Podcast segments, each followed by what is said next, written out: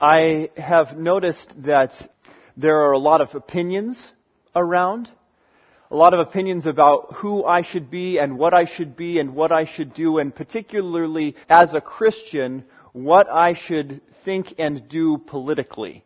How should I engage with the government? And I have seen Christian communities before where your orthodoxy as a Christian how good of a Christian you were was evaluated based on the way that you voted or the party that you aligned with.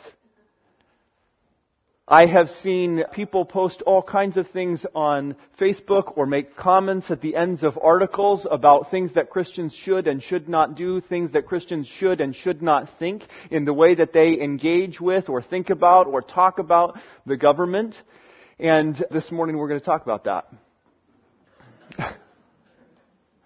And we're going to talk about that not because I feel so very passionate about it or because I feel like I have all of the right answers, but because God in His Word talks about it. And so if you would turn with me to 1 Peter chapter 2, let me just read verses 13 to 17 for you. Be subject for the Lord's sake to every human institution whether it be to the emperor as supreme or to governors as sent by him to punish those who do evil and to praise those who do good.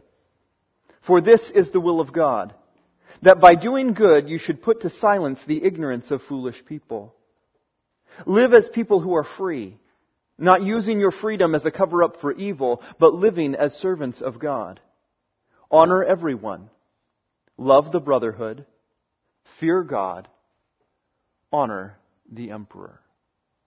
Now, before we jump straight in to uh, this government and political stuff, I want to remind us where we've been because I think very often people come to this passage, among others, out of context. And they just jump straight to, oh, look, you're supposed to be subject for, for the Lord's sake to every human institution and they miss those verses that come right before. And so let me just remind you of the verses that came before this because what we have been talking about the last two weeks is our identity as Christians. That we are called as God's people to be His people.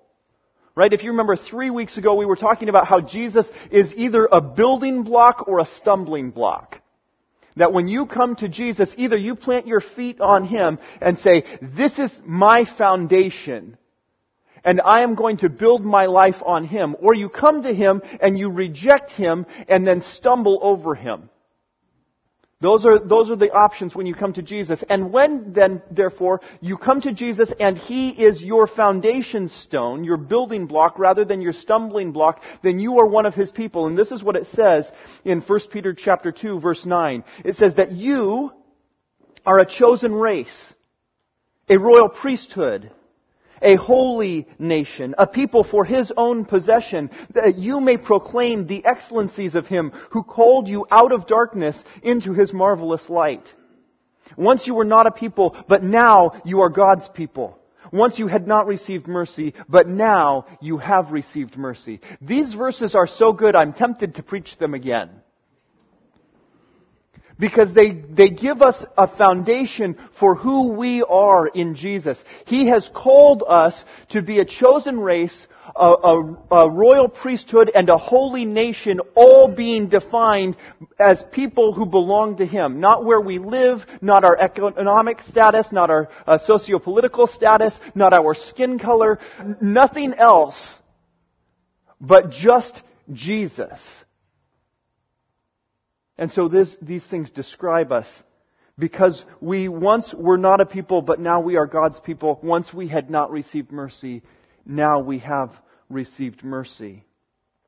And He has done this so that we may proclaim the excellencies of Him who called us out of darkness and into His marvelous light. That's why he called you to be a people so that you might proclaim how great and marvelous he is. And therefore, in verse 11, he says, Beloved, I urge you, as sojourners and exiles, to abstain from the passions of the flesh which wage war against your soul.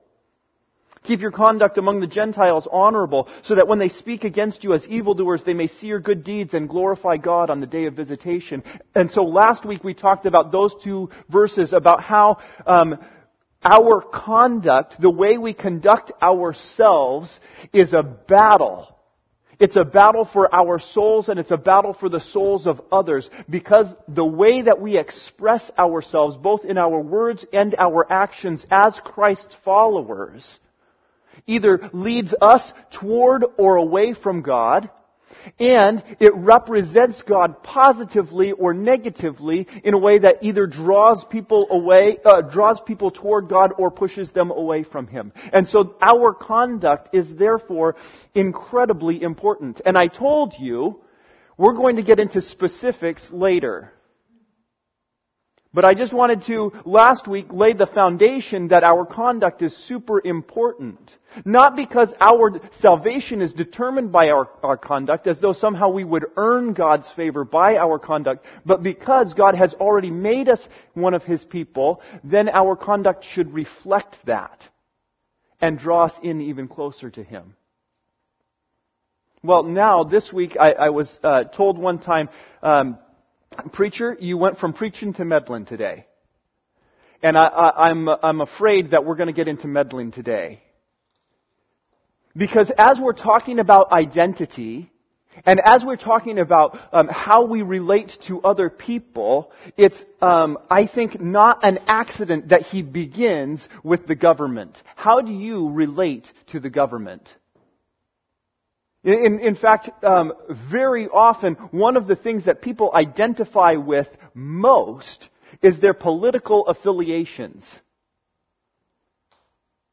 We, we could probably just split the church right down the middle and say, okay, uh, we want, if you want to be on the right, you go to the right, and if you want to be on the left, you go to the left. And some of you are going, oh, I'm sitting on the wrong side. Because you passionately are on one side or the other side of the political aisle. And, and I have, I have legitimately seen people that will question your salvation. Are you really a born again Christian if you're sitting on the other side of the political aisle? And so the question then comes up, how am I supposed to relate to the government? What should I do?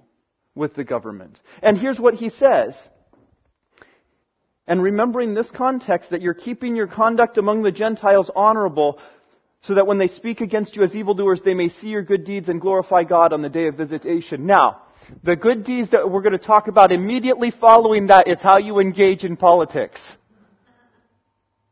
So that the Gentiles will see, I'm going to insert instead of the way you do your good deeds, the way you interact with politics and glorify God on the day of visitation. No pressure, though. No pressure, though. This is what he says. Be subject for the Lord's sake to every human institution, whether it be to the emperor as supreme, or to governors as sent by him to punish those who do evil and to praise those who do good. We are to be subject to, be submissive toward the government. I live in America. It's hard for me to be submissive toward anyone because I'm free. That's like what defines me as an American. I'm free. What do you mean submit. We're going to see this word. If you're uncomfortable with the word submit or be subject to, um, you're going to be uncomfortable for the next few weeks. I'm not saying that so that you will stay home and sleep in next week. But I'm just saying that, that this word is important.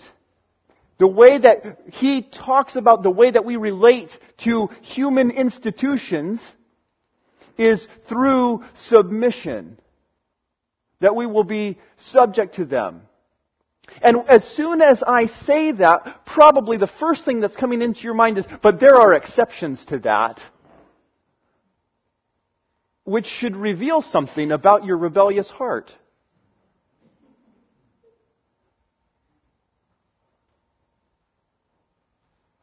I, I say that pointedly because it reveals something about my rebellious heart. You need to be subject to. You need to be submissive toward. And my first thought is, except for when I, I don't have to be. I don't see an exception clause here. It doesn't say be subject to those really good human institutions. It doesn't say be subject to those ones that you feel like aligning yourselves with. It doesn't say be subject to it when it's convenient, when it works out for your own benefit, when you uh, would like to do that. It doesn't say any of those things. It just says be subject for the Lord's sake to every human institution, whether it be to the emperor as supreme or to governors as sent by him to punish those who do evil and to praise those who do good. We are to be subject to the government. That's not fun. It's not easy. And I've seen a lot of people come to passages like this and go, well, but, but Peter didn't really know about the government that we are in. Yeah, Peter's government was not a favorable government.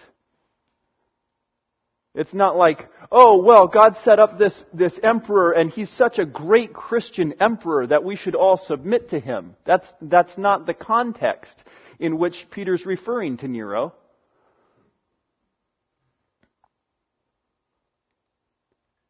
Peter's just saying, look, for the Lord's sake, be subject to every human institution whether it be to the emperor as supreme or to governors as sent by him to punish those who do evil and to praise those who do good. He, he says, look, this is, this is why they're there. Do they do it all the time? No. They're not always punishing those who do evil and praising those who do good. There, there are times when they're punishing those who do good and praising those who do evil. And yet, these are the institutions that we have in place, and for the Lord's sake, for the Lord's sake, be subject to them. There are times that I don't like doing things. But my wife will say, Would you do this for me? Oh. Well, I didn't really feel like doing that. I was feeling like being done for the day.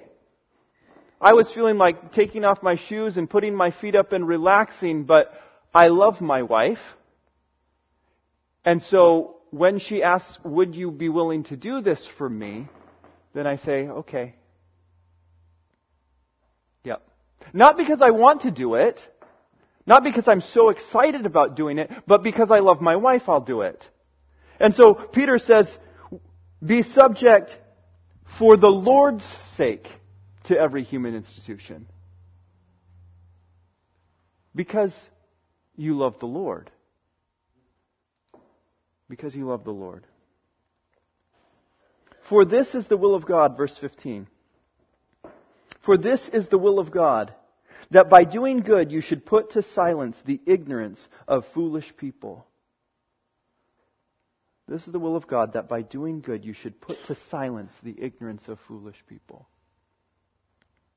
I've talked about this before and about how my heart, my inclination to silence foolish people is not by doing good. When I see somebody who's being foolish, the way that I would like to silence them is to point out all of the ways in which they are being foolish. I just want to lay into them, lambast them, and let them know how foolish they are and that they should just be quiet because obviously they don't know what they're talking about. I think that this is not a tendency that's unique toward me. Because it's the, the, the, tendency that I see used most often in the comments section underneath the articles. You know, when you're scrolling online and you accidentally scroll too far, and so you've read the whole article, and then down below you start seeing the comments. And man, some of those people are so foolish. And I just want to like crack my knuckles and warm up my fingers and just go to town. And then I see somebody else already did that for me. and so I just like their comment. And that's not, that's not what God has called us to do. That's not God's desire. That we would point out to people how wrong they are, or how dumb they are, or how ignorant or foolish that they are. For this is the will of God, that by doing good, you should put to silence the ignorance of foolish people. Last week in, in uh, verse 12 it said, Keep your conduct among the Gentiles honorable, so that even when they speak against you as evildoers, they may see your good deeds and glorify God on the day of visitation.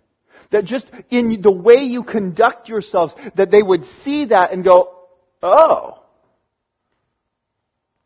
Hard to argue with that.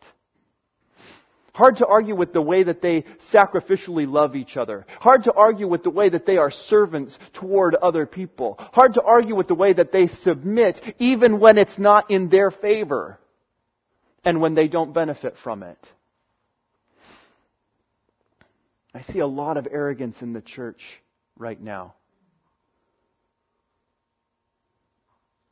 We can argue whether or not it's the true church or just people masquerading as Christians who are fighting for their rights and, and wanting things their way and pushing for their agendas and endorsing people that um, will further their cause and make them feel more happy or more comfortable or something. But this is the reputation of the church. I thought one of the most interesting ones was several years ago. There were a couple of candidates. And um, I had seen in previous election cycles that uh, we were supposed to vote for the Christian candidate. Whether or not we agreed with his politics, this was a Christian candidate, and so you were supposed to vote for them. And then I saw two, one was a Christian and one was not a Christian, but we were supposed to vote for the one that was not a Christian because um, he was better for the church. And I was very perplexed by this because I thought that we were supposed to be voting for the Christian one. All the people that were my mentors and people that were around me were telling me we're supposed to vote for the Christian, vote for the Christian, vote for the Christian, vote for the Christian. Oh, not this time. Uh-uh, no. The Christian is wrong this time. We need to vote for the other guy. And I, I just want, why are we, why are we playing this game? Why are we having our identity this way? Why are we aligning ourselves so strongly? I think that there is, is uh, maybe nothing else that has been damaging to the reputation of the church as much as the alignment of the church with polit- political people.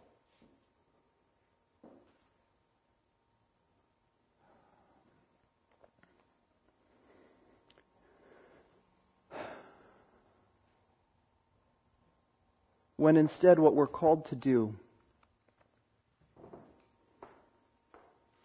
is that by doing good we should put to silence the ignorance of foolish people. The church, the Christians in the church, God's people should be doing good. We ought to be so loving, so caring, so meeting the needs of people that whatever is happening politically, people go, I'm sure glad that church is part of our community. I'm sure glad that God's people are here. Look at how loving they are. Look at the way that our community is changed because of the churches here. It's, it's one of the things actually that I love about being in Wilsonville. there's still the reputation because churches in the United States right now have a reputation, but I have met with several of the other pastors in town and talked with them about the things that they are doing in this community. It's really wonderful. It's really wonderful the way that some of the other churches in this town are, are caring for this community. I don't know that everybody knows it or would see it but Wilsonville is a different place than it would be because of the churches that are here. Because they love, because they care. I so want that to be the reputation of God's people. Rather than, rather than the reputation that the church is out for their own good, for the building of the church rather than for the doing good and the glory of God. It says in verse 16, live as people who are free. Live as people who are free, not using your freedom as a cover up for evil, but living as servants of God. And as I was looking at this, I thought, isn't this interesting? Here it talks about how we are supposed to be um, subject to, submissive toward the government. And yet he tells us that we are supposed to live as people who are free. And of course the American part of me just really, oh yeah, live as people who are free. We are free. But somehow he weaves these two things together. Both freedom and submission. And as I was thinking about this and, and, and talking with some of the other pastors, what we, what we talked about and what came out in our discussion is that um, this means that we are free with respect to the government because we are sojourners and aliens here. We're exiles here. We are God's people. We're a chosen race. We're a royal priesthood. We are a holy nation. Not uh, of Americans, but of God's people. And so as we are living here, we are free with respect to the government. We live under a different government. We, we are a different people. We have a different identity as God's people than we do here. So with respect to the government, but we are free, but for the sake of God, whose people we are, as we live here as sojourners and exiles, we are to be submissive toward the government while we're here. For the sake of God. So which means that we both get to be free and willingly, voluntarily submit. That's actually pretty awesome. Because you belong to somebody else, because you are servants of God, you are not required, forced, coerced by the government to submit, but as God's people are instructed to live in a submissive way nonetheless. Which means that just like when my wife asks me, would you be willing to do this? And I don't feel like it necessarily, but because I love her, I do it anyway. In the same way, even if you don't feel like submitting to the government, nevertheless, because of your love for God, you get to do it and offer your body, offer your life as a living sacrifice to, to the glory of God in the way that you interact with the government. It's fantastic. You do it not because you have to, but because you get to as a servant of God to represent Him well in a foreign land.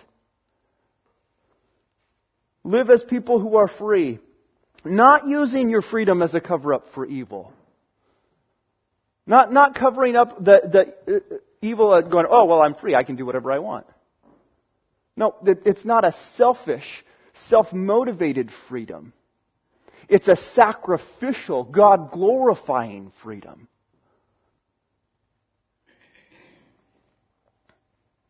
And then he moves into this in verse 17, where he sort of summarizes the whole thing and he gives us this context for how we are to relate to people. How are we supposed to relate to people? Let's just like lay it out. And so he puts it this way. He says, honor everyone, love the brotherhood, Fear God, honor the emperor. Just bullet. Click, click, click, click, click. You want to know how you should interact with other people? Well, first of all, honor everyone. Whether they deserve it or not, whether you like them or not, whether you agree with them or not, give them honor. Treat them respectfully. Not just face to face, but behind their back. Talk about them respectfully. That doesn't mean you can never disagree, but you're going to talk about them respectfully. You're going to give them honor for the sake of God. You're going to honor everyone. You're going to love the brotherhood. You're going to, to love uh, your brothers and sisters in Christ, those who, who uh, live with you um, and believe with you, who are also called as God's people. You're going to love them. I want for all of us to have our first love be Jesus and His church.